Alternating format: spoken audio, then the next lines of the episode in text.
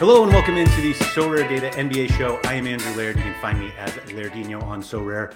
Joined by a special guest today. I've kicked off the SoRare FP guys for this week. I said, guys, I've had enough of the strategy. I want to talk about fun. Not that I don't have fun with those guys. But I brought on Mike Zakarian. I hope I said that correctly. You did. You crushed it. I was going to say, if it wasn't that, I was like, oh, this is going to be fun to find out how it actually is. I know Mike from the Team Hold YouTube channel, but the guy's like everywhere. And he has jumped into SoRare recently, as we all have for NBA at least. And I thought it would be really fun to have him on because I really enjoyed all the videos he's on. So, Mike, firstly, we were supposed to be on Monday. I canceled on you 15 minutes before. You were gracious enough to be like, I will come back. Don't worry about it. So thank you first for coming on Monday and then actually coming on today. Listen, I think anybody who's a parent that can still get a live stream going, you get extra credit. So I was willing to, that's the least I could do was be accommodating and rescheduling. And like I told you, I'm on camera way too much. So basically you gave me an hour off. It's like, it reminds me of when I was working in my normal day job and someone canceled the meeting. You were never mad. You were never mad when they were like, hey, you actually don't have to do anything for this hour. So in a way, you helped me out that day. All right, I'll graciously accept that meeting cancellation celebration. So you do a daily NBA show, which I watch most days. Wow. I didn't catch all of today's because I was prepping very hard for this show, which included getting dressed. But there were a lot of things actually that you touched on today that I wanted to discuss, and yeah. I did see some people in the chat say like, oh, you should bring this up in the next hour. So we'll get to a few of those topics. Don't worry. But you were also on the SoRare in the States NBA show, which anyone who doesn't listen and needs more SoRare NBA content, go check that out as well. They're a lot of fun. And they are. And I don't want you to have to rehash everything that you talked about there, sure. But there are people who don't listen to that one who do listen here. So if you could just give us a little bit of background, because the way that I saw it and a few people that I talked to about you coming on, they were like, oh, he's a Top Shot guy. Yeah. And I'm like, yes. And so a lot of the new SoRare NBA players are former Top Shot or, you know, not former, but are also Top Shot players. And you have this opinion, it seems, that like you can do both. Yeah. Which is really funny because, like, of course you can do both. And yet people are so passionate on both sides of like, no, sell everything and go do this. So if you could just briefly go through kind of like how you got into, I guess, Top Shot first and then how that brought you to SoRare. Yeah, I've been a big NBA fan for a long time, and I dabble a lot in like fantasy basketball and like daily fantasy sports, and so that's kind of like my basketball background. And I've been in New York for a while, and I'm a comedian here, and it was just really perfect timing. Perfect is the wrong word to use because I'm about to say we were in a pandemic. Perfect timing for the global pandemic. It was perfect timing that I couldn't go outside. But I was starting to lose my mind, and I just needed some sort of creative outlet because I'm so used to just, you know, doing 5 or 6 shows a week. And then now I wasn't talking to anybody. So somebody had introduced this to me and Top Shot to me. And I was like, oh, this might be like kind of fun. It like it's almost like a basketball stock market, or at least that's how I was treating it. I like this idea of it. It felt like it scratched the gambling itch that I enjoy. And a friend of mine was like, hey, we should like stream a pack drop. And that was the first time we had done any sort of content. I had a great time. I had a lot of fun with it. And then really just was like this. It kept me sane where I was like, I'm just going to start doing content regularly and that'll feel like I'm performing and that'll be good for my brain. So that's kind of how I got into it. And then it evolved a little bit more where I was like, okay, what I think is cool about this is if Zion has a big game, does his stuff go up the next day? And so I was like, why don't we do like a morning show that kind of recaps the basketball and then just see how stuff moves around. And obviously Top Shot has evolved in ways that are probably good long-term and bad long-term. And I've also realized that I don't want to have an entire platform that's just like, hey, this thing's worth $5 more today. You know, like I wanted to find a different way to talk about stuff. So that's kind of the origin story of all of it. And then when SoRare was introduced, I mean, it made like, it was just perfect sense for my brain. Like I love this shit. Like this is the best for me. So Yeah. But I think there's such an interesting conversation around people just being so mad all the time about like only one can exist. There can only be one. It's just so bizarre. And I think everyone, and I know we're not supposed to say bags, but I think really everyone is so protective, probably on both sides, right? Like I'm sure SoRare people are like, no, dude, this is the one. Like this is the one we were here long before. We're just doing basketball now. And then the Top Shot people are like, yeah, but they're clips. It's crazy. I find it hilarious. And I end up on one side because I never got into Top Shot. Like, yeah. I got it. The Top Shot, like, boom was, I mean, that's when everyone found out. Bales wrote that article, and then like Davis Matic bought in on like a Ja Morant, or on a different, maybe he was in that Morant, maybe it was a different one. And it was like all these people were getting into this stuff, and the numbers were so big that I was like, oh, all right, I'm already priced out. Yeah, like, I missed. There was no reason for me to get it. I'm not going to buy a $35,000 moment. I'm going to buy $35,000 anything. Like, and so it's almost like because I was late, I just couldn't get in. Yeah. And then by the time it was like affordable to get in, it was like, oh, it's actually going to be cheaper in a week, and a week after that, and a week after that. And so, and I was already involved in SoRare, which obviously didn't have NBA, but I was like, I basically like dropped off following the NBA for years. Wow. And so I grew up in New York. I'm like a lifelong Knicks fan. Have this dunk poster behind me. There we go. And the combination of the Knicks being so bad, and that was probably it. The Knicks were so bad that I was just like, it was like a struggle to stay interested. Yeah. And then DFS NBA came along, and I was like, oh, this is cool. And I lost so quickly, and I was like, oh, I figured out how to play this game, and I can't play the game this way. Like I can't be at lock. I can't be on my computer the hour before lock, like when you make lineups. And I was like, all right, so I'm not going to do that. I stopped playing season-long fantasy basketball years ago. Oh, that's the worst. Season-long is the absolute worst. It's the nut low of fantasy sports. Baseball actually might be worse. Apologies for those who love both. That's true too. But SoRare like got me back into baseball. I'd actually stopped watching baseball. But it was like, oh, I have some cards, and yeah, I'll watch a little baseball. Then basketball came back, and I was like, oh, I'll buy some cards, and I'm in. Like I'm back, and I'm like, oh man, like they got me. Like I'm looking up, how do I get league pass now? And I'm just like, I hadn't thought of. And the way I used to watch the NBA was like I would watch every Knicks game and be like, oh, I know how good someone is based on when they played the Knicks. Yeah. And now I'm like, Grizzlies, Pelicans, baby, let's go. I know. And I'm like, what am I doing? And I think it's the perfect window of like, okay, I have to pay attention. Like if you're not someone that is like obsessed and wants to watch Grizzlies, Pelicans anyways, right? You're like, okay, I have to pay attention on Monday, and I have to pay attention on Friday.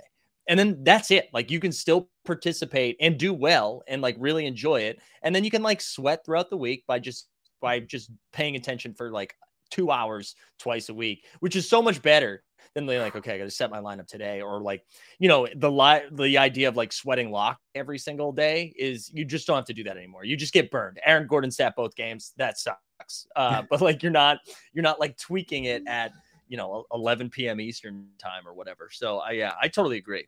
I thought the other thing with DFS that kind of burned me out was it's daily. So you're like, I don't have to play all the time. But you're like, oh man, it's daily though. So I should play. And it's just like, I was talking about this on the, on our soccer show earlier this week, that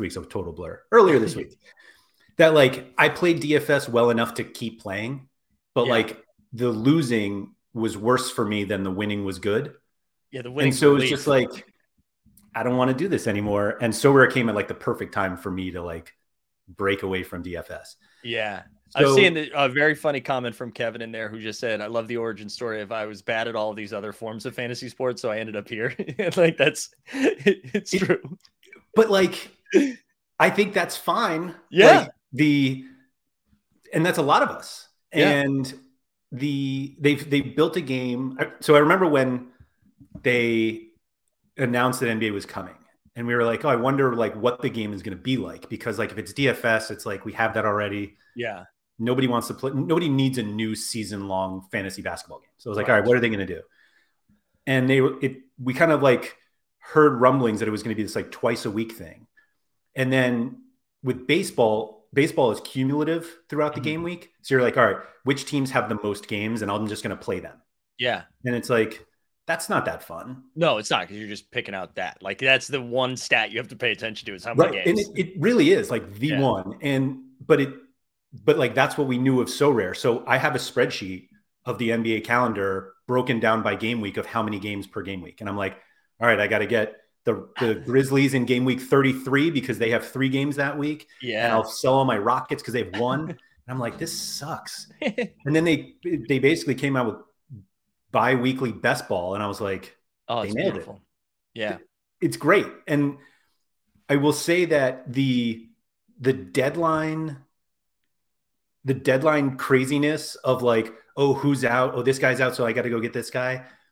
I think I have learned that I make decisions based off of the first game, even though I know there are two. So like John Wall had 3 games this week, and there was like talk that he wasn't going to make the first game. And I was like, oh, maybe I won't play him. And I'm like, wait a minute, he has 2 more games this week. Like, these guys, he's not hurt. He's just resting. 3 games, like, he's going to sit. Kawhi's going to sit at some point. Right. And it's like, oh, this is a much nicer experience than. That's what everyone was saying that to me this week, because I played Zion and they were like, dude, he's missing the first game. And I was like, I know, but they said it's conditioning. And so like, he's already missed 3. Like, he's going to play the second game.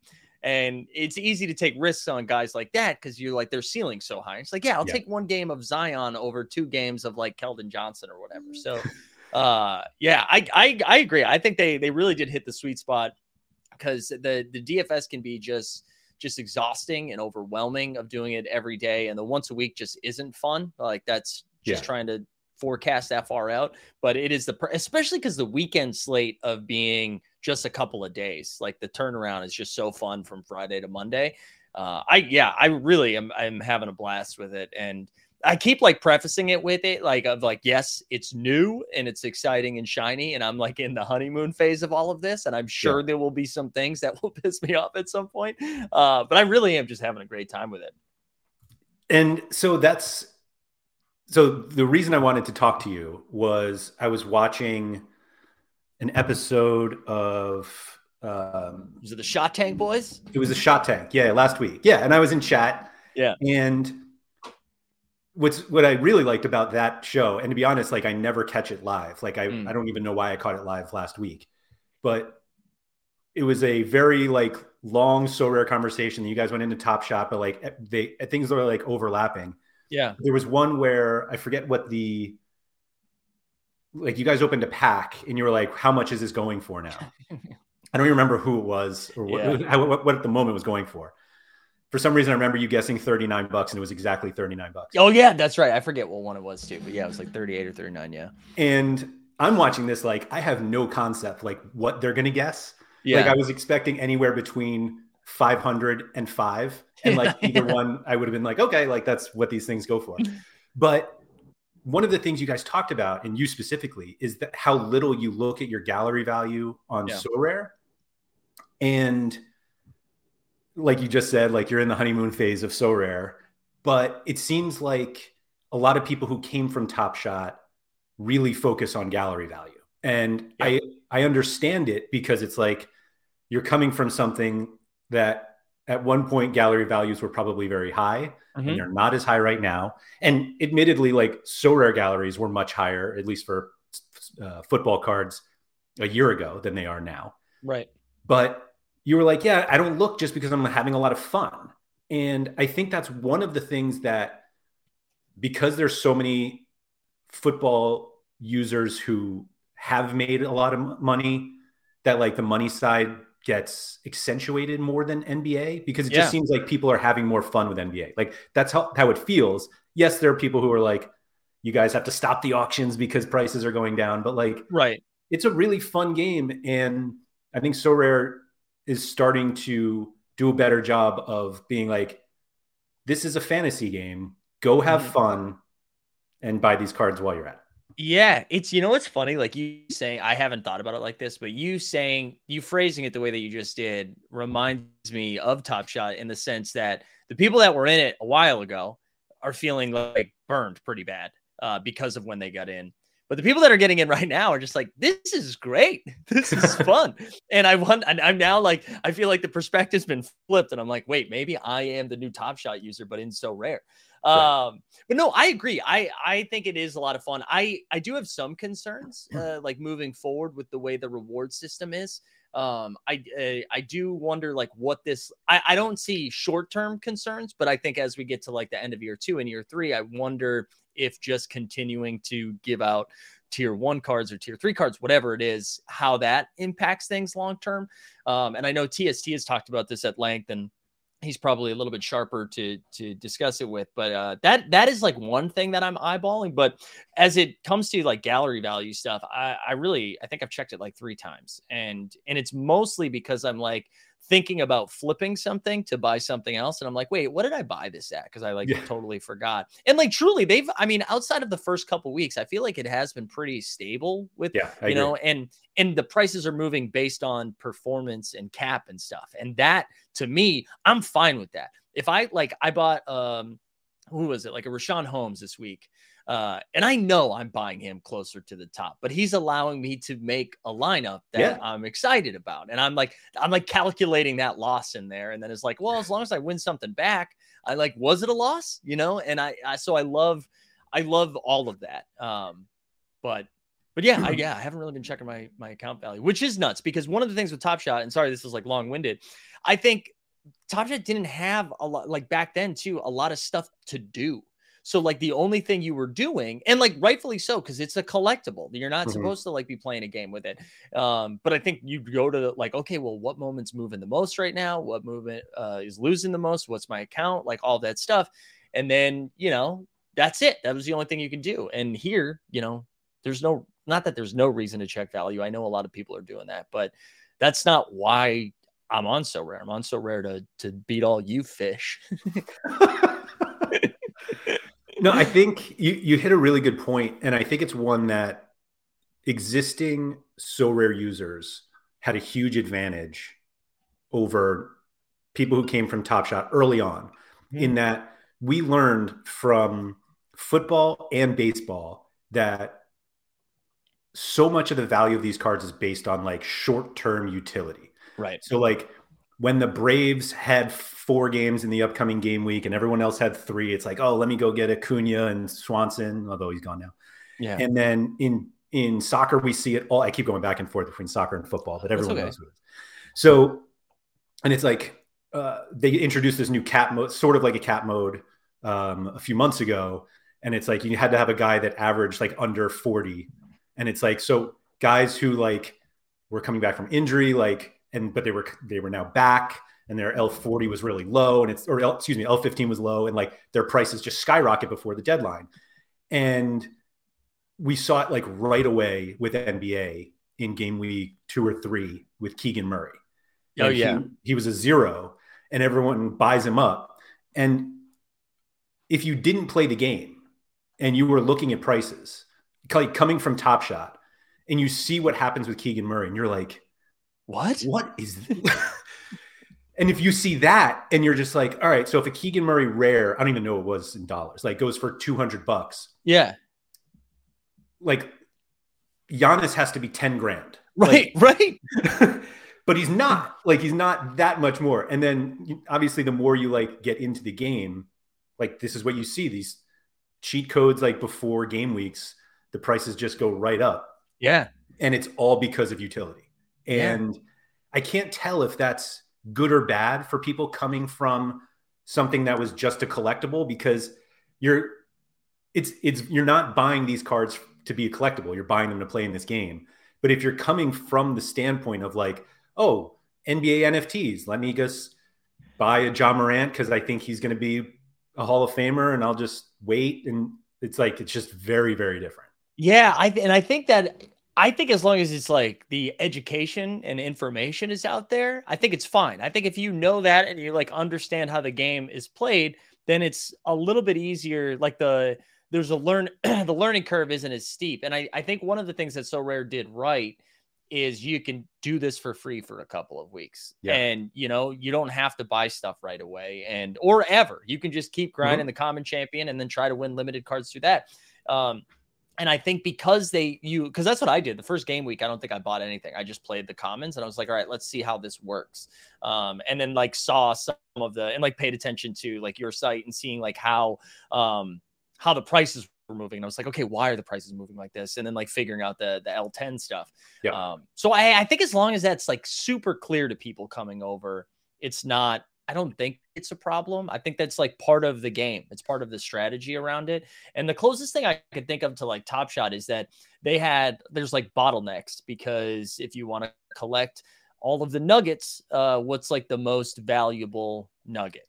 Or what's the rarest nugget that is like the best example I have is the Utah Jazz. It was like Jarrell Brantley, who like was on the Jazz for like 6 days. But because he had a moment and there wasn't a lot of him, you needed that moment in order to have the full Jazz set.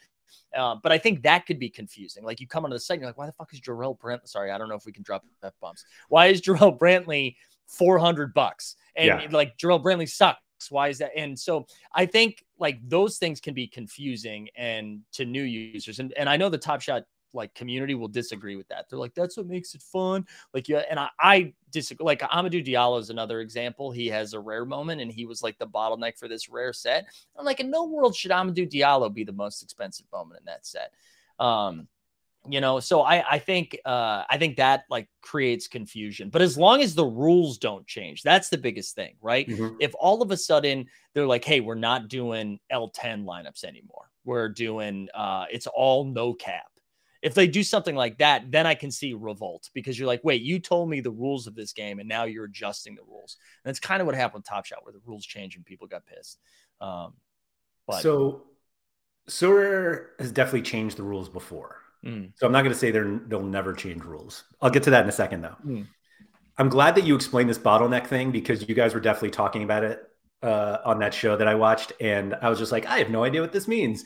And so that explains it all. And kind of is kind of a nice parallel to like the short-term utility guys in SoRare. It's just like, this guy should not be this much. Right. Why is he? So that makes sense. All right. Perfect. I'm learning. So the SoRare recently changed the rules for soccer, where like the number of points you get for certain things changed, and it like drastically changed the value of some cards. Yeah. I don't want to say drastically. We didn't see like huge market corrections, but there were some players that you're like, oh, this guy's probably much better, and everybody like went out and bought him. Yeah. So they gave us, was it 2 months? Ahead of time, maybe it was a month, whatever the amount of time was, it was probably more than enough. And everybody explained that it wasn't enough. And that's kind of like what happens with SoRare in most cases, where they'll make like this little change and everyone's like, this is ridiculous, blah, blah, blah. And then it happens and they're just like, oh yeah, okay, I guess that was fine. Yeah, exactly. I really don't think we're ever going to go like full no cap for NBA. Yeah, because what I actually think is going to happen is that soccer goes full cap. That interesting. That's going to piss a lot of people off. So they probably don't go like full cap, but the way that that NBA works, like the only way that pretty much like any card can have value is this cap mode. Like once it's uncapped, like you just need those five guys. Like you just need. Yeah, I think to me too, the strategy is way more fun with the Agreed. With the cap, and I like that they still have like they're like okay, but the no cap contest or like the champion contest, I think it's like the closest thing to a no cap almost, where it's like the rewards are going to be a little bit better. So if you did drop some coin on a Luka, like you have a chance from winning a rare from a limited contest or something like that. I think to me that's perfect. And then if you're just dabbling and you're relatively new, you could play a limited contender lineup that's competitive for relatively cheap. And I think that's super important. I think once it starts getting to the point where it's like whoever has the most money wins, that takes some of the fun out of it. There's a lot of that in soccer, and I think they don't like that as much. And so I mean they already introduced some new cap mode stuff, and so I think we're going in that direction. I actually want to go back to what you were saying about the common games. Mm-hmm. I think they did a really good job with the SoRare, with the NBA common stuff, that it matches what we have in the limited, rare, and super rare stuff, because they don't do that in football. And so what we have now is, like, I probably have 150 common cards in soccer. I'm trying to look it up right now because it's an absurd 167. My God. They have one common competition that I can enter every week. Oh, that's terrible. With five cards. That's terrible. I have to put 162 common cards in training lineups. And it's that just takes forever. It takes forever. It's like probably the worst part of the game. Yeah. Which, like, in the end is not that big of a deal, but it's unnecessary. And I think the big thing that they miss with doing that is what you can do in NBA, where you're like, I happen to have the cheat code of this week, the low L10 guy as a common. Do I play him in champion or do I play him in contender? And it's like, that's such a huge part of the game. And they just don't have that in soccer, where you're like, I have this really good card. Okay, I'll just play it in the one lineup I can, and I'll just move on from there. Yeah, I mean, even a step further too, they're doing a great job of, like, okay, we're going to do the all defense in common first before it comes to limited and rare. And I think that's so sharp too, because it allows people to get introduced to the game first, to be like, okay, what worked and what didn't before you actually, like, spend any money on it. To me, that makes so much sense. And it's great for people who are new, or people who are like, hey, I already lost a ton on Top Shot, I'm not trying to lose more money right now, where they're like, I can still play along and still have a lot of fun. And I see just as many screenshots, like, in our Discord and on Twitter, of people's common lineups as they do their limited and rares. Like, they're having the same amount of fun, which I think is super important. I mean, I think that's how this works. I think that's a really good point. And I'm in, like, a couple, like, soccer Discord, or, you know, soccer of just people who play SoRare football. Yeah. And, like, they're posting common NBA, and they're like, I don't watch the NBA at all, but I have these common cards, so I'm just playing. And, like, hey, I did really well this week, I won a tier 3 limited, what can I get for this? And it's like, here we go. Like, this is exactly the kind of, like, experience that you want, because they are enjoying, like, putting a lineup in, seeing what happens, and it costs nothing. And, like, if that turns out to be more fun than they think, then they're like, maybe I will buy some limited cards. And, like, that's all you want. Absolutely. I mean, I was, like, pretty sure I was going to dabble in, like, the limited and rare stuff, but I was like, let me see if I have fun with common. And it just, like, immediately clicked. And I was like, okay, let's go. Let's fire away. And I wasn't even planning on doing content around it, honestly. Like, that wasn't going to be, like, my primary focus. I just wanted to have fun. I was like, oh, maybe we'll do a weekly thing. But it was, like, the combination of me having so much fun, and, like, I enjoy talking about it. I enjoy the strategy around it, and it, like, meshes with what I like talking about anyways. But the response was so positive too. I mean, again, I'm trying to, like, make sure I don't have these, like, honeymoon, like, rose-colored glasses on while I'm talking about it. Sure. And be like, oh my God, this is the best. But it really, like, has just been... It's just been fun, I guess, to, like, I can feel, like, my host brain just, like, about to ask a question and take over. So if don't, I would love to hear your thoughts, because I've only talked to people outside of John Nellis, who really was just, like, paying attention to the NBA a little bit. Like, he showed me, like, how long it takes for him to submit all of his lineups on a week-to-week basis. That, I mean, good. He's gonna pay somebody else to set his lineups. I think that is a full-time job. But also, like, one of the best people to talk to. He was so fun. But what do you, like, is there anything that you're foreseeing on the NBA side of stuff that you're like, okay, this might be a cause for concern as we move forward? Like, is there any red flags that you guys have been seeing on your side since you've had, like, a more in-depth experience with SoRare? So I always feel weird answering that kind of question, because I literally work for a company that is, like, reliant on SoRare to be a success. And so I realized that what I say, people could just be like, well, he has to believe this. Yeah. Now, theoretically, if I didn't believe it, I could just go out and try to get another job and do, you know, and be like, no, you guys, SoRare is fine, but I'm out of here. That will be the red flag. Right. That would be right. So I think a lot of the comments that a few of which came up in the chat here and some in the chat in your video this morning, that people actually, let me go back. Yeah. So SoRare football has ether awards. Baseball does not, and NBA does not. And from what I've gathered, the leagues themselves were the reason that is the case. That's what I figured. I don't know if that's true or not, because if you told me like SoRare wants to see if they can make these things work without paying ETH, then it's like, if you had two products and you were like, this one, we're going to pay out a lot of money, and this one, we're going to pay out no money, but they're both going to be successes. Like, which one are you going to pick if you're like a business? No money for days. Right. Exactly. And so I feel like I keep seeing comments like, oh, this is going to be great when they introduce ETH rewards. And I'm like, I just wouldn't hold your breath on that one because like it seems to be working. Now, what you brought up earlier about like, they can't just do cards forever. Right. And I agree with that, but I also think that we're like so far away from you have to give more than card rewards when card rewards run out, right? Not when people get bored. Like, I don't think people get bored of winning cards. Yeah. And that's actually one thing that Nellis always brought up, where he was like, the problem with ETH, with no ETH rewards, is you're just like buying cards to win cards to win cards to win cards. And he's like, nobody wants to do that.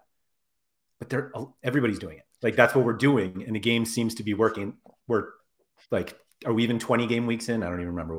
No, I think you're right. And I think there's something exciting about being like, okay, today I get the reward. And like today it flips, and it can still be a monetary value. Like, you might hit a Jaden Ivey rare, and that's still going to be worth something that you can sell if you'd like. Yes. And you're right. I guess I was thinking this is more like year 2, year 3, because at some point, right, if this continues, you can only win if you were here in, it's not really true, but like, if we want to be dramatic about it, you can only win if you were here in year 1, because the year 1 cards have the biggest XP boost. And I don't know, maybe that is what they want. Maybe that is what they want. And that is the direction that it continues to go. But I could just see like someone coming in to play like limited, but it's year 4, year 5. And you're like, wait, I have no shot at this because I have to buy like a limited from year 1 in order to have a shot. So that was like the only thing that was kind of like rummaging around in the brain about it.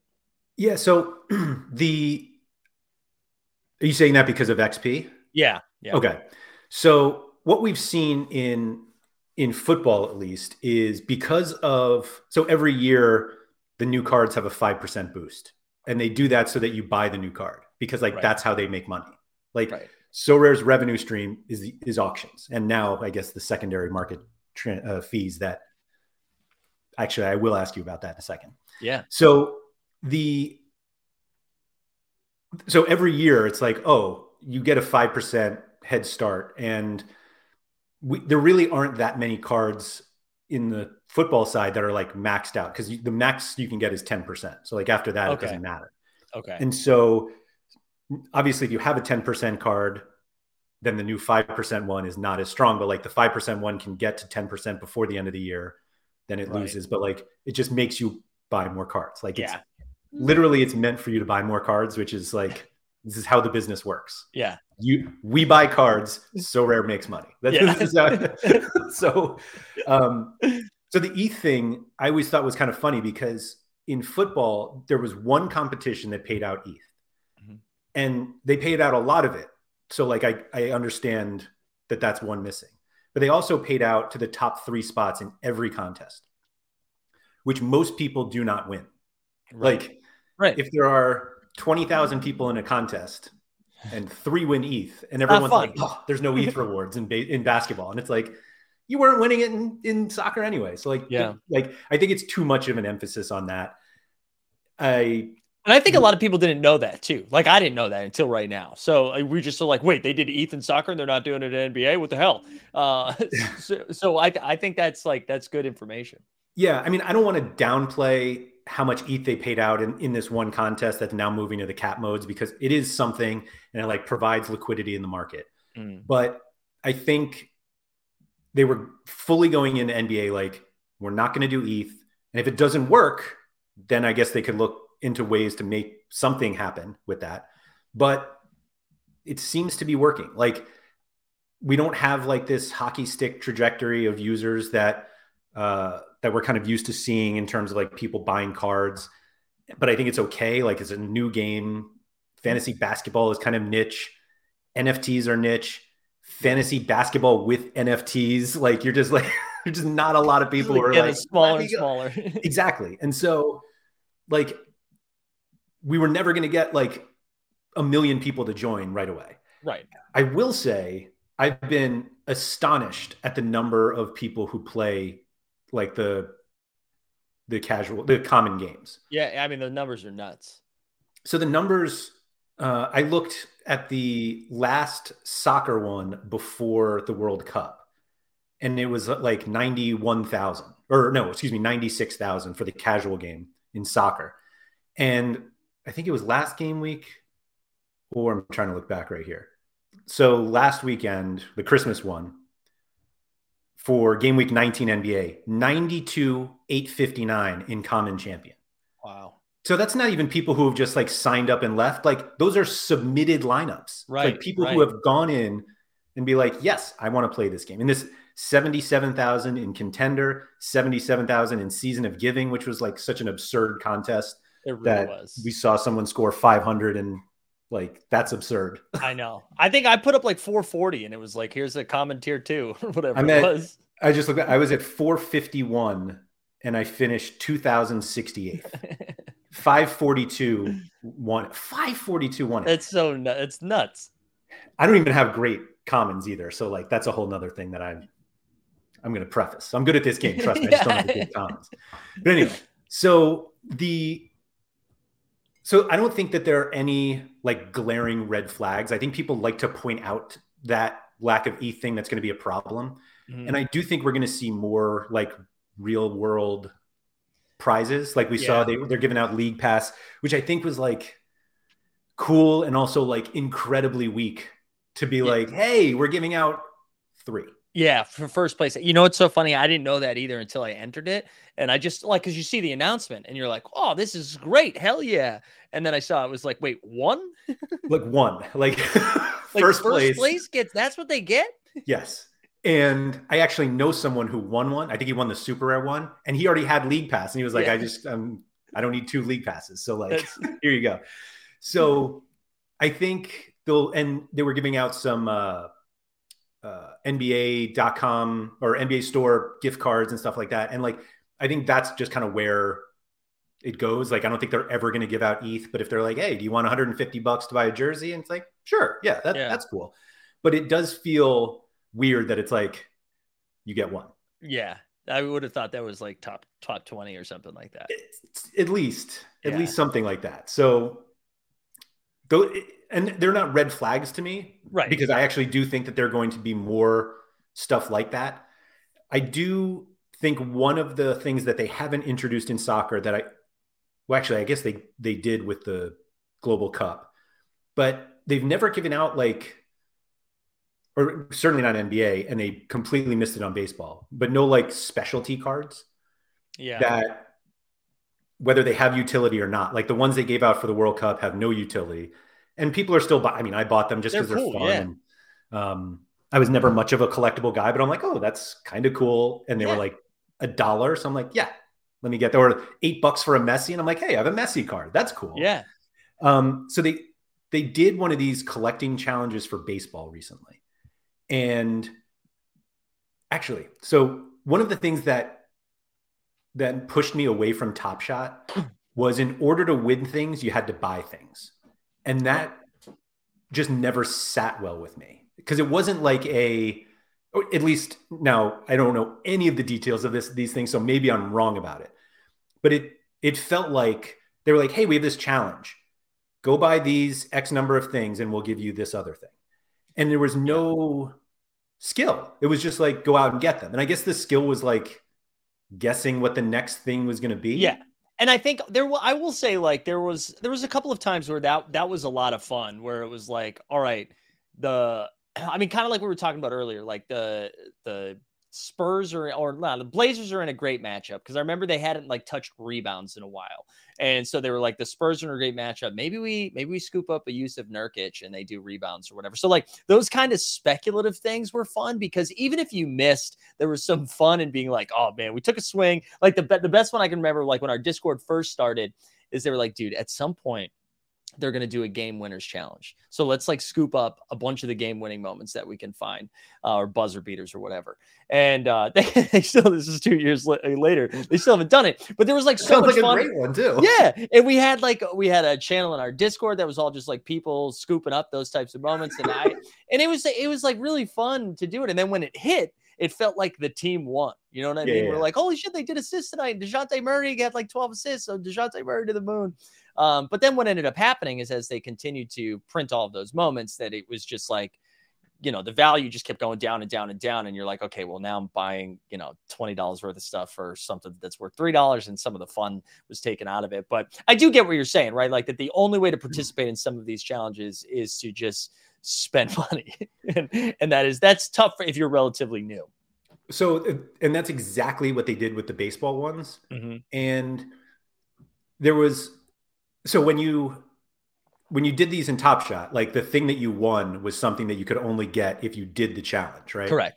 Correct. So the baseball one was, in my opinion, just I was really going to say it was a total swing and miss. So which would have been great. Now that it's out there. So it was by the 10 players who have won MVP. And you'll win a card of this year's MVP. So okay. It was Aaron Judge and I don't even know, Goldschmidt, did he win it or somebody else? I don't know. So you go out and you buy, if you don't have them already, which I assume most people didn't, you go out and you buy the 10 and previous MVPs. And you won an Aaron Judge limited card. But it was just another one. Right. And you could have bought, if you were starting from scratch, it was just cheaper to buy the Aaron Judge card because there was nothing special about this one. It was just an Aaron Judge card.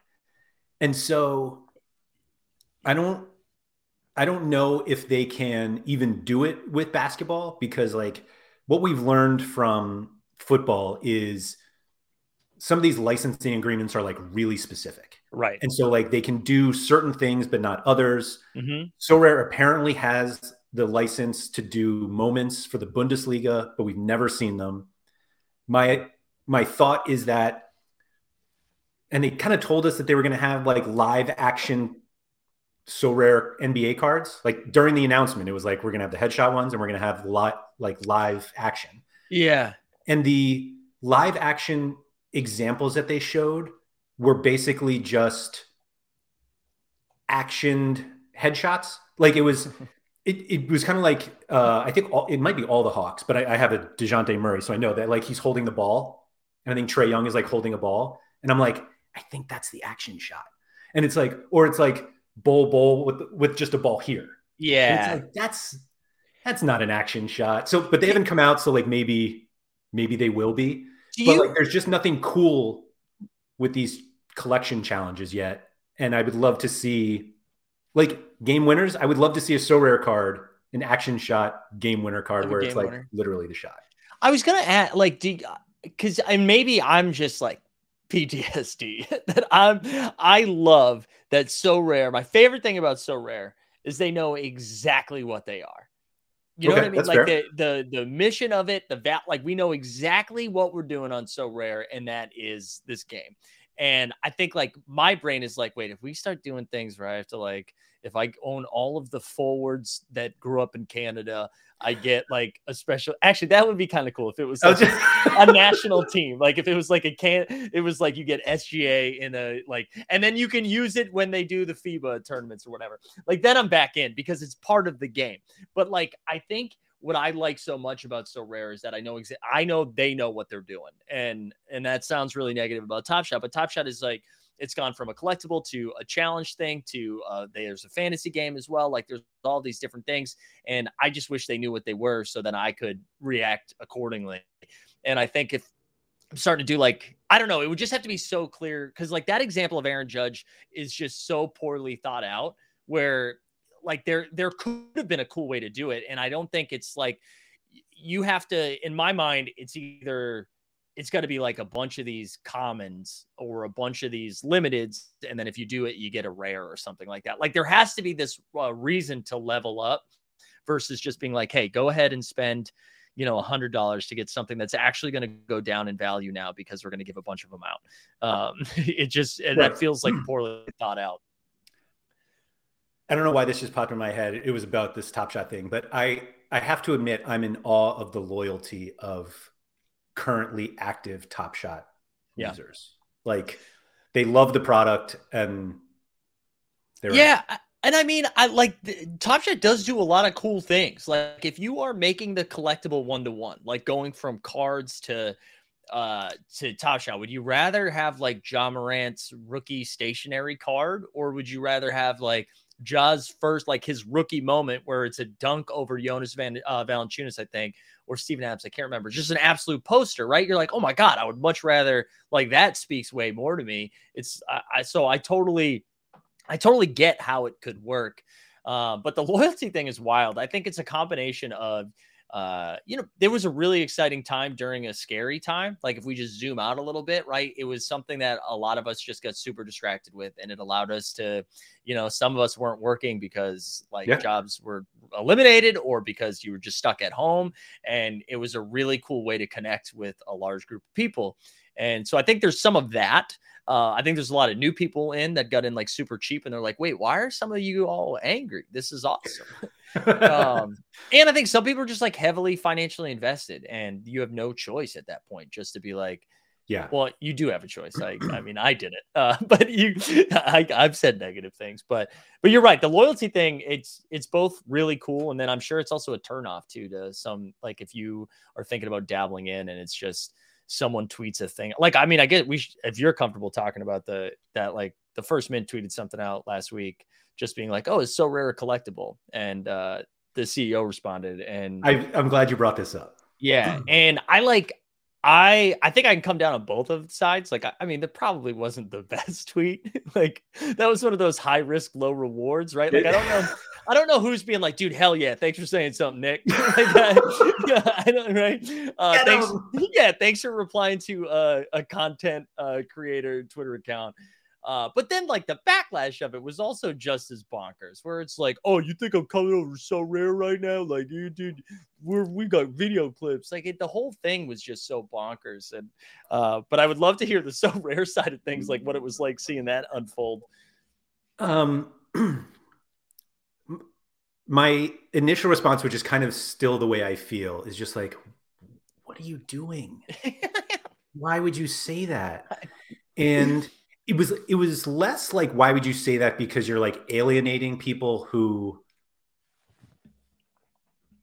still, well, it could be people who hate the product now, but like even people who like really like the product. Yeah. And like, there is tremendous crossover between people who would like Top Shot and who would like SoRare NBA. And you're just like, hey, Bagley, got screwed on that one. Come on over here. Yeah. Like, don't do that. Like don't do that. I will say that Nicholas's Twitter feed is really weird for somebody who is running a presumably $1 billion business. Like SoRare grew so fast that it's like wild to think of like where. Like what was going on with SoRare a year ago, 2 years ago, 3 years ago. I was not around 3 years ago.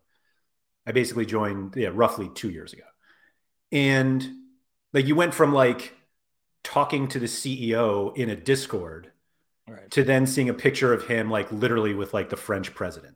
Like he was at the White House earlier this month. And you're just like, boy, that escalated quickly. Yeah. And so he drops these like cryptic tweets about leagues that they might be adding. Keeps posting this lion one, which is like the logo of the Premier League. And then to like do that, I want to believe that more than one person has access to that Twitter account and they sent that one and somebody was like, no, because I think they deleted it. And they I think he's like gone back to explain it, which was even worse. Not that it was worse. I just like, as it kept unfolding, I was like, guys, what are we doing? What's anyone doing here?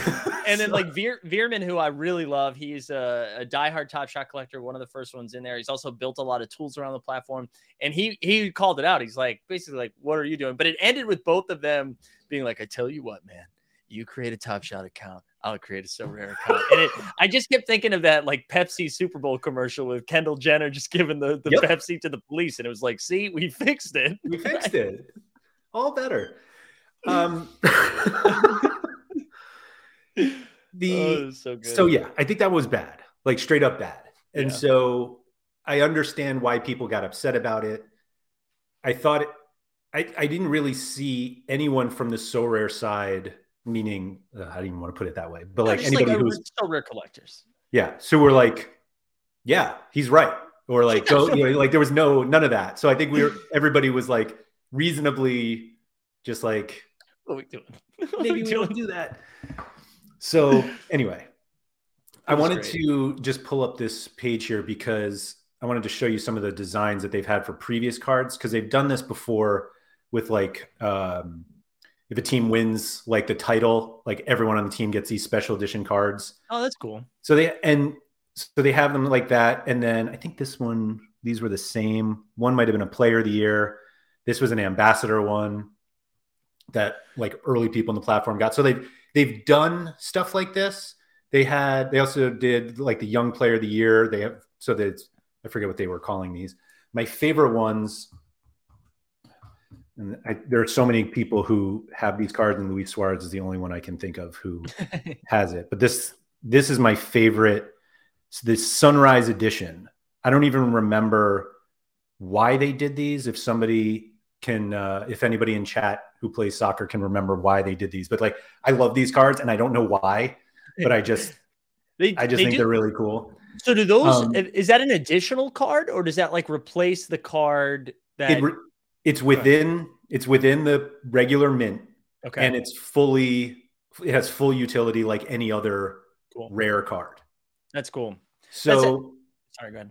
So and they've done these like they had a deal with some national teams before. So like there's some soccer players where they're in their club shirt, and then the next card it's their national team shirt, It's always within the 100 rare. Well, football's only 100 for rares, but like they're not increasing the mint at all. They're literally just like, instead of the regular card, they're like, here's some special ones. And you can do this with these collectible challenges that they just swung and missed on.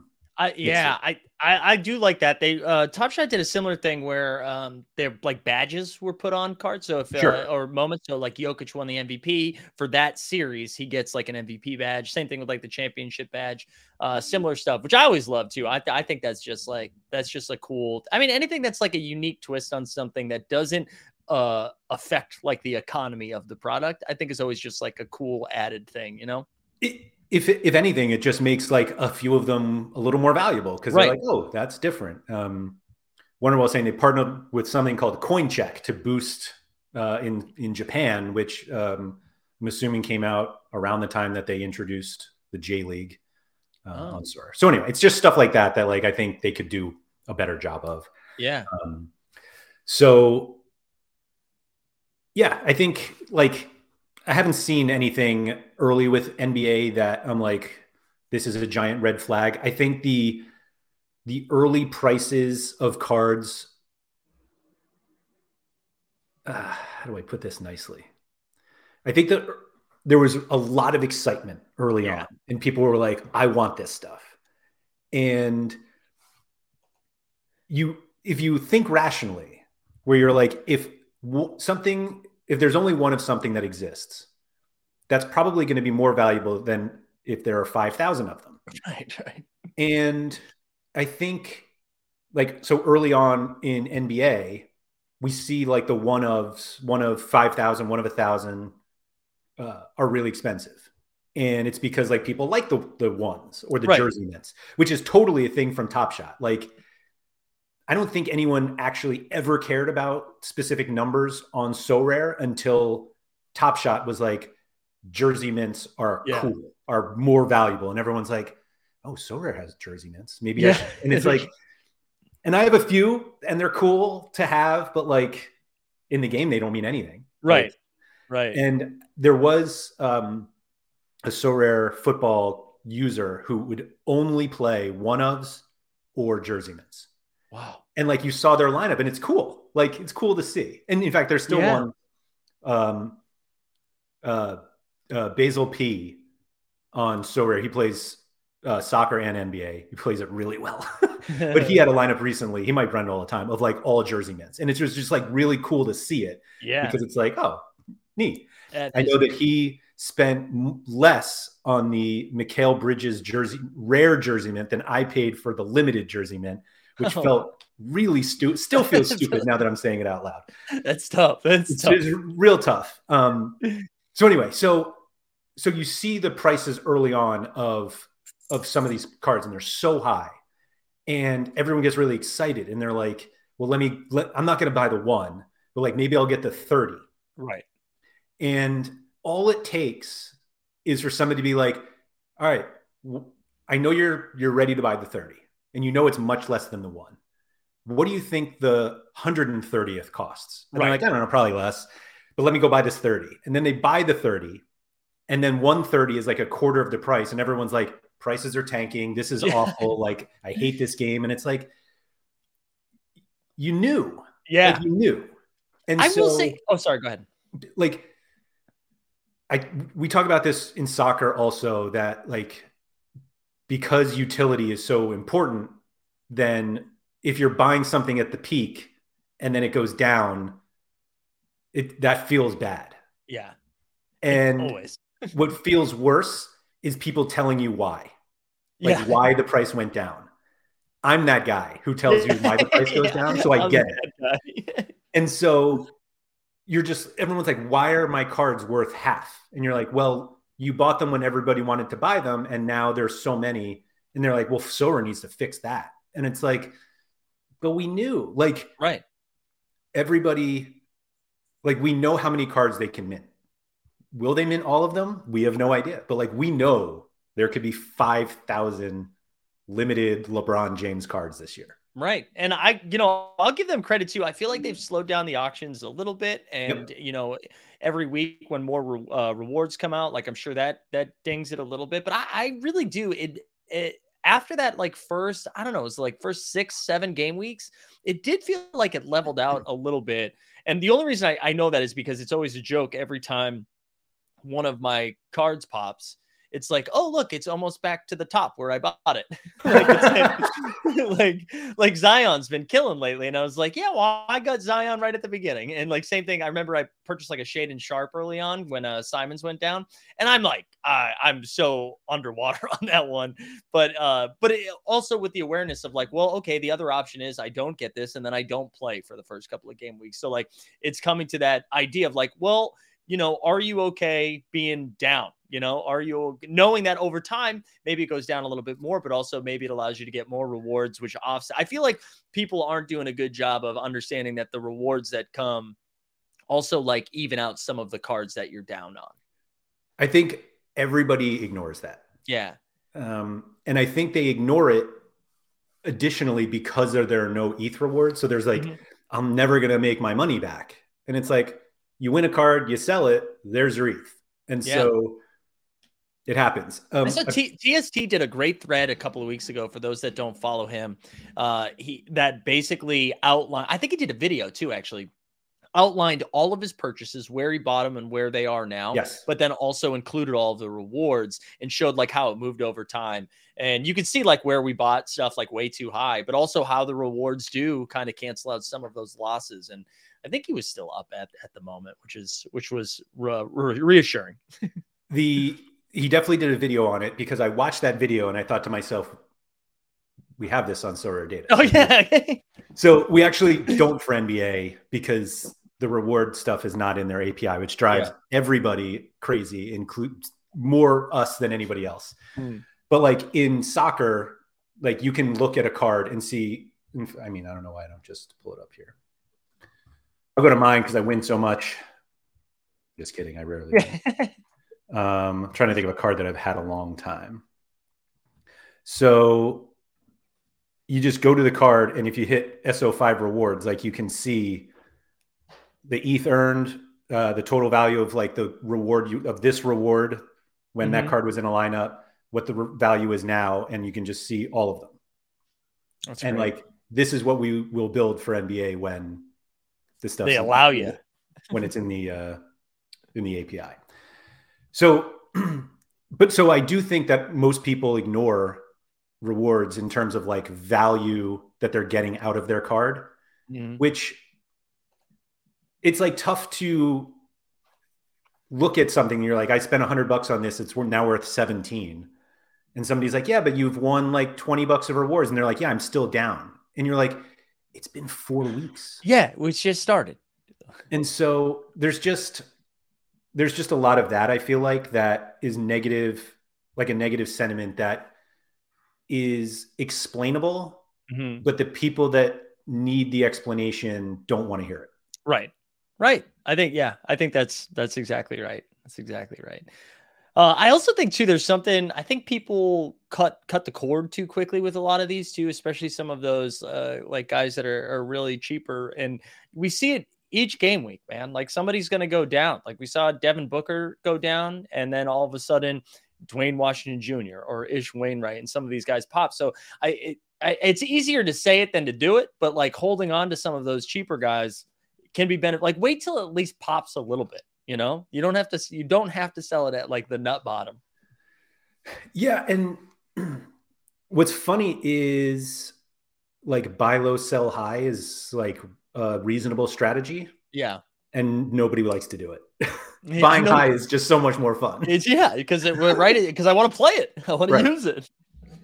Yeah. And I think that's ultimately like the biggest difference with Top Shot is that because you can use it immediately for something like that. The value that you see is immediate. They're like, I bought this card. I put it in my limited contender lineup. Let's go.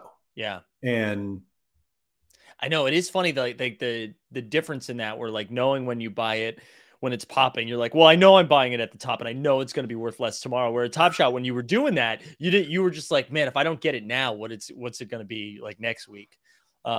Which now, we have the same thought process. It's just going in the other direction. Like if I get it now, what's it going to be next week? So I'm glad we have gotten to this because you do a show every week or twice a week. Do you do value hunting twice a week? Yeah. Value hunting twice a week. Usually Sunday and Wednesday for like the upcoming game week. Yeah. So this show is really important because like a lot of this game is based on just like finding the values for the upcoming game week. Yeah. And it's exactly those cards that you don't want to buy 5 minutes before lock. Right. You like have to buy it the day before. Yeah. So we haven't really talked much about our own strategies, but how often are you like buying those guys every week? Because like I think I don't do it. And then I look back and I'm like, why do I have 3 Willy Hernangomez cards? Yeah. And I'm like, oh, I did it again. I was super guilty of that early on, where especially the live before lock show is brutal because I'm like seeing the news come in real time, but I'm also a half step behind everybody because I'm doing content. So I'm like, wait, I won't buy it on the way to the top. I'll wait a minute and then I'll buy the top.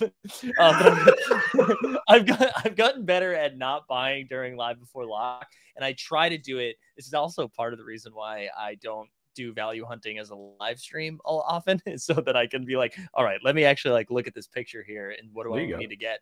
But I've actually been trying to do it like not three game weeks ahead, but just thinking about the teams who are potentially going to blow their team up and thinking about guys that just sit regularly. And so like looking at San Antonio, looking at Indiana, Phoenix rest guys, the Clippers, another great example. They're just like always resting guys and then trying to target the guys that I think will pop from there.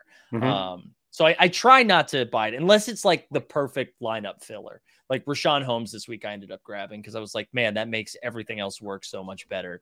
But I really try hard not to do it. But I also went on like a buying spree early on.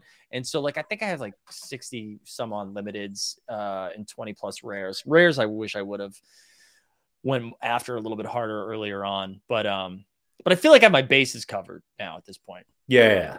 I mean, that's certainly a way to do it. Just if you have enough, then like enough cards each week. I have been really trying to not respond to late news and just kind of try to play guys I know will play. Like instead of trying to get the L10 guy of 8 this week so I can play Damian Lillard instead of some other clown I would play anyway. Oh, actually, the example I used, and I hate that I've already said the word clown because I love this guy. Like you get the L10 guy of 5 so I can play Damian Lillard instead of Josh Hart. Yeah. And it's like, but actually Josh Hart and whoever the L10 of 18 guy is probably better. But I'm like, oh, I have the cheat code now, so now I can get Lillard. And I don't know. It's a tough, like, I actually think I end up making more mistakes by reacting to late news than anything else. And I compound that by now owning Willy Hernangomez cards and having less ETH in my wallet. Yeah, 3 times. I like the move of getting 3 of them. That's I like that because there's like barely enough contests to need 3 of them, but I like that. I like that you went after 3. So actually that might have been 3. Actually, I did it with Nikola Jovic earlier in the season also. Oh, I did that too. So I actually rebought on Jovic this game week, right? Was it this one? Yeah.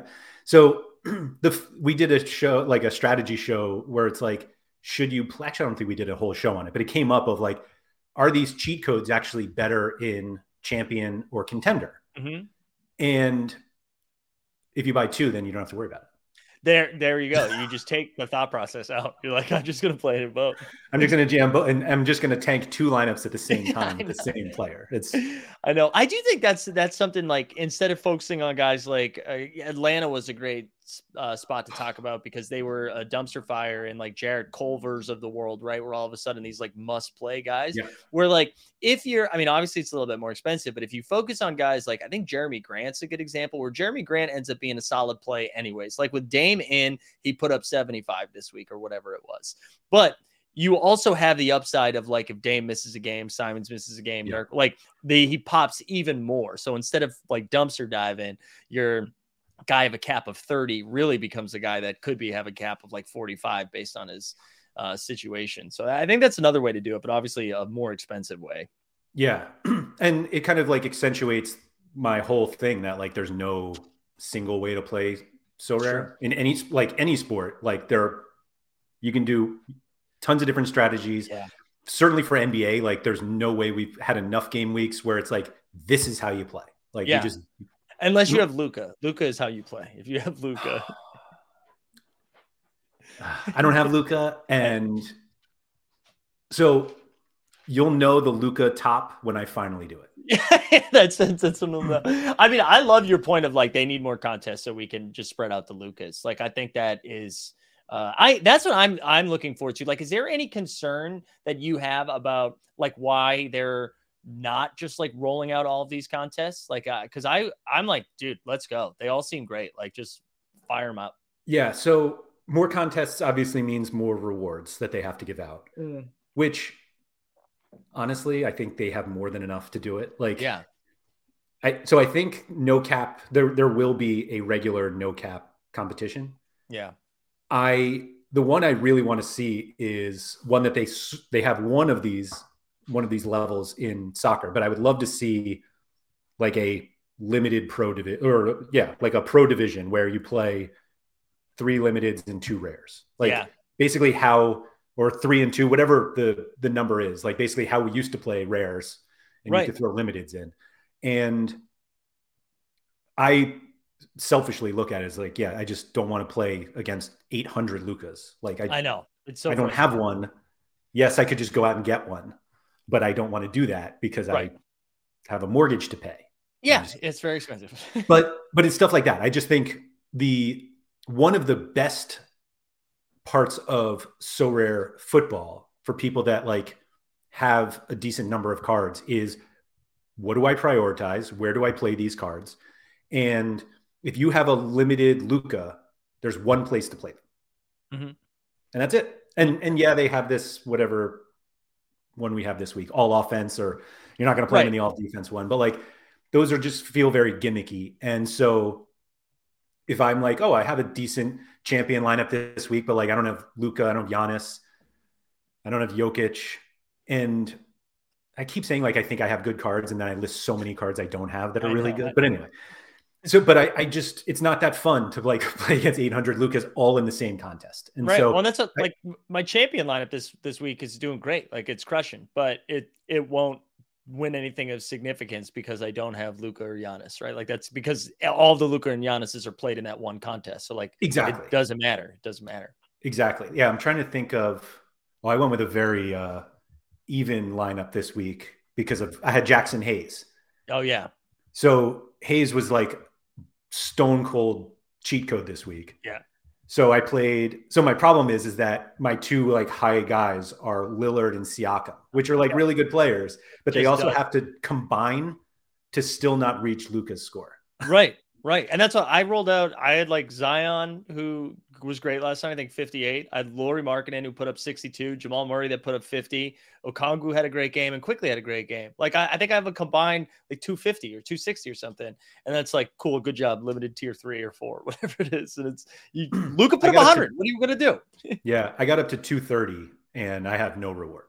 Yeah. Yeah. It's great. It's crazy. And which is so funny. Well, which I do kind of like about it. This was just a high scoring week. I mean, like this weekend, 230 might be, limited tier 1, yeah. Like it all depends. I'm going to, I try to keep these about an hour. We're already well over an hour, yeah. But there's one more thing I want to bring up just to show off now that I was able to bring up Jackson Hayes. So Jackson Hayes was a bit of a cheat this week. This is my oh, there we go. This is the one that that didn't win anything. Yeah. Like it feels like it should have been great. Like Murray without Trey, Chris Paul without Booker, Siakam. I guess Siakam has another game. Yeah. And then Jackson Hayes doing his best to keep the L10 low. Love it. Yeah. And then Lillard had like an off night. So anyway, this Jackson Hayes card. I've had this card for a few weeks now. And I got it in a trade that I made with whoever this person is, Hakan Duman 58. So I made this trade to trade Trey Murphy cards. Yeah. And I did this. We've talked about this on the strategy show before. And so anyone, or there may be people watching, listening, who know this story. So Alex Hooper's on their show brought up the fact that Trey Murphy III doesn't make sense because Trey Murphy's name, Trey goes by Trey because he's the third. Right. He is not the third Trey Murphy. I actually don't know what his name actually is. That's hilarious. So I did not know this. So Kenneth Murphy the third is Trey Murphy. That's so funny. So I had a Trey Murphy card and I was like, SoRare's a collectible. We can have fun with this. And so I wanted the 33rd. We started calling him 3M3, Trey Murphy the third. So I wanted the 33rd of 5,000 limited Trey Murphy. And I had a Trey Murphy. So I offered Trey Murphy and like a little bit of ETH for this 33 of 5,000. And I got a counter offer with like a little more ETH and this Jackson Hayes card. Wow. Clearly the guy was like, I'll let you buy this, get this Murphy card, but you got to take this Jackson Hayes. You have to buy the Jackson Hayes off of it. Yeah. And I was like, that kind of sucks, but okay, I'm in. Because it's like, I wanted to have a little fun. Yeah. And I did, getting this 33 of 3M3. And then all of a sudden this Jackson Hayes never plays. Like he's not. No, he hadn't played at all up until like last week. He played at all. Like these are his scores, like does not play. And then all of a sudden, Trey Murphy.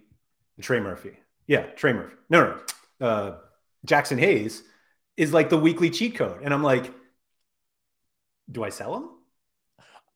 You ended up playing him, right? I played him in a lineup so I played him because I could get him in. I could get Murray and Paul and Siakam, and it didn't work. So I never do this. And I was really proud of myself. Early on, I was just like, looking at rare auctions. This was like really, really early. And I saw Jackson Hayes was going for like $9 in the rare auction. I was like, all right, I'll grab it. And then, so I still had it and I sold it and I never do that, but it was a $9 buy that I sold for like 95 or 100 or something, whatever like that. And I was amazing. Like, yeah, I'm like, it, you know what, Mike, we don't need to win a rare tier 4 this week. Let's just, just get the money. It's another thing we've talked on the strategy show that like more often than not, you're better off if you're looking to like maximize your return. Yeah. You should just sell the cards. Yeah, no, and you know what I ended up doing? Because I'm a fish and didn't even take any money off of it. I sold the Jackson Hayes, and then I sold a Harrison Barnes rare that I had, and just got a CJ McCollum rare, because what I was finding is I had a bunch of like mid-tier rares, and I didn't have anybody that could like score me 60 points, and I was like, I need at least one of those guys. So we grabbed CJ. I think that's exactly what you should do, to be honest. CJ is also one that I was going to buy recently and didn't. And so you can thank me for the 54-69 scores that came from that. Because I was like, he doesn't have a ceiling. Oh, it's almost 70 points. Great. I didn't want to use him anyway. I feel like, well, I am going to end us now, but I feel like I have 5 more hours of stuff I could talk about. So I'm going to just try to book you again, if you don't mind. No, not at all. Well, and I told you when we were messaging, like we'll get you on the Team Hold stream in the next like week or so too. So, and we can continue that, and I can pepper you with more SoRare red flags. I can say what I really want to say. Yeah. You can't on the sponsor show. So yeah, thank you for coming on. If you would, it doesn't have to be quickly. If you could just go through the 95 places that people can. Yeah. So you can follow me over at our YouTube channels over at Team Hold. It's actually, I think the handle's at Team Hold NFT, but we do. I'll link it in the description of this. Oh, awesome! Thank you. Watching on YouTube, yeah, we do a daily basketball show that's just, again, it used to be Top Shot specific. Now it's really just basketball specific, and then we hit a little bit of Top Shot and SoRare at the end. But we do it every day, Monday through Friday at 9 a.m. We got 2 episodes of value hunting, but I can say the most fun that I've been having is the live before lock shows that we do on Monday at 5:30 Eastern and then Friday at 5:30 Eastern. We usually get a guest, and then honestly, I just like lose my mind on injury news and trying to figure out what I'm supposed to do. And it's really bad for my lineups, but I feel like it's fun for everyone else who's peppering questions. So definitely check out the live before lock. That's probably, I think that's a lot of fun. And it's like the closest to like DFS content that I used to consume back in the day. So I enjoy doing it. I will say that the morning show is definitely more just general NBA, although the conversation about Killian Hayes this morning, everyone's like, oh yeah, but my Pistons SoRare cards are going. I know. My son, quick tangent before I say goodbye. Yeah. My son was like, hey, Sadiq Bey had a really good game last night. Like I went to Villanova. We're big Villanova fans. So like I like Sadiq Bey. We didn't play him this week because I was like, he hasn't been playing that much. And he's like, Sadiq Bey had a really good game. How come? And I'm like, oh, because Killian Hayes punched someone. Yeah, that was crazy. Like, and I was like, oh, yeah, there's a lot more to it, but I think we'll be able to play Sadiq Bey soon. I can't imagine Killian Hayes is playing too much basketball. And people were saying, 5 to 10 games? I was like, no way. I mean, I got to think it's going to be a lot longer than that. I'm going to be unsurprised either way. Like, I could actually see 10 just because... Miles Bridges is coming back to the NBA. Is that what you're saying? Like, you're right. You're absolutely right. That's for another show. Anyway, Mike, thank you very much for all of that. Everybody, it is Thursday. So we're going to be making lineups tomorrow. It'll be another way to just get really hyped about the NBA. So thank you for that. And good luck this weekend.